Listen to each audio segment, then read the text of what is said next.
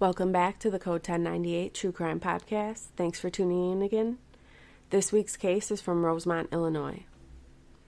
Friday, September 8, 2017, Kenneka Jenkins attends a party with her friends in room 926 on the ninth floor of the Crowne Plaza Hotel in Rosemont, Illinois. The party got started around 11:30 p.m. Kenneka and her friends arrived around 1 a.m. Multiple people at the party have stated that Kenneka was not being herself and was even swaying while standing at one point. They also have said that her mood was shifting back and forth from happy and dancing to being sad, sitting down, and withdrawn. It was confirmed by multiple people at the party that she was drinking alcohol but did not partake in consuming any drugs.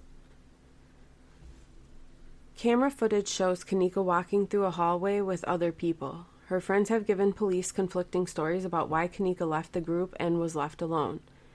At one point, they told police a cell phone was forgotten in a room and they went to retrieve it. They also claim that at one point there were people in the lobby that Kenneka knew and was going to hang out with them.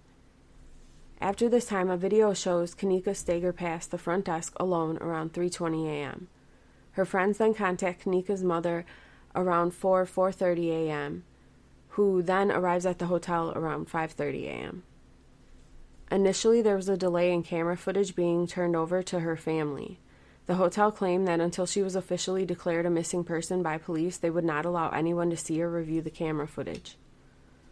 Once her family had made the official report, additional camera footage showed Kenneka clearly intoxicated, stumbling through the hotel hallways, and eventually arriving at a small kitchen.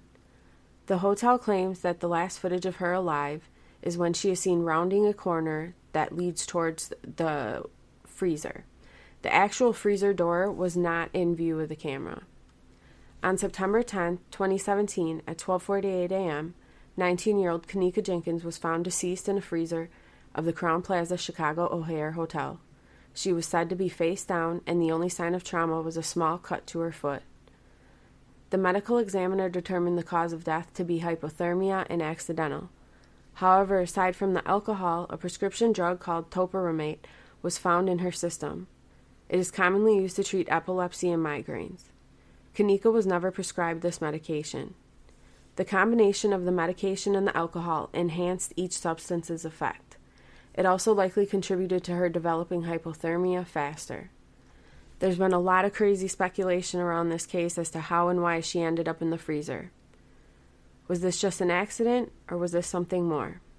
If you have information about what happened to Kenneka Jenkins the night of September 8, 2017, please contact the Rosemont Police at 847 823 1134.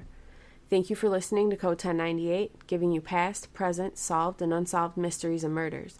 If you have suggestions for a case that you would like to see featured, feel free to message us or leave a suggestion in the comments. Thanks for tuning in today. Until next week.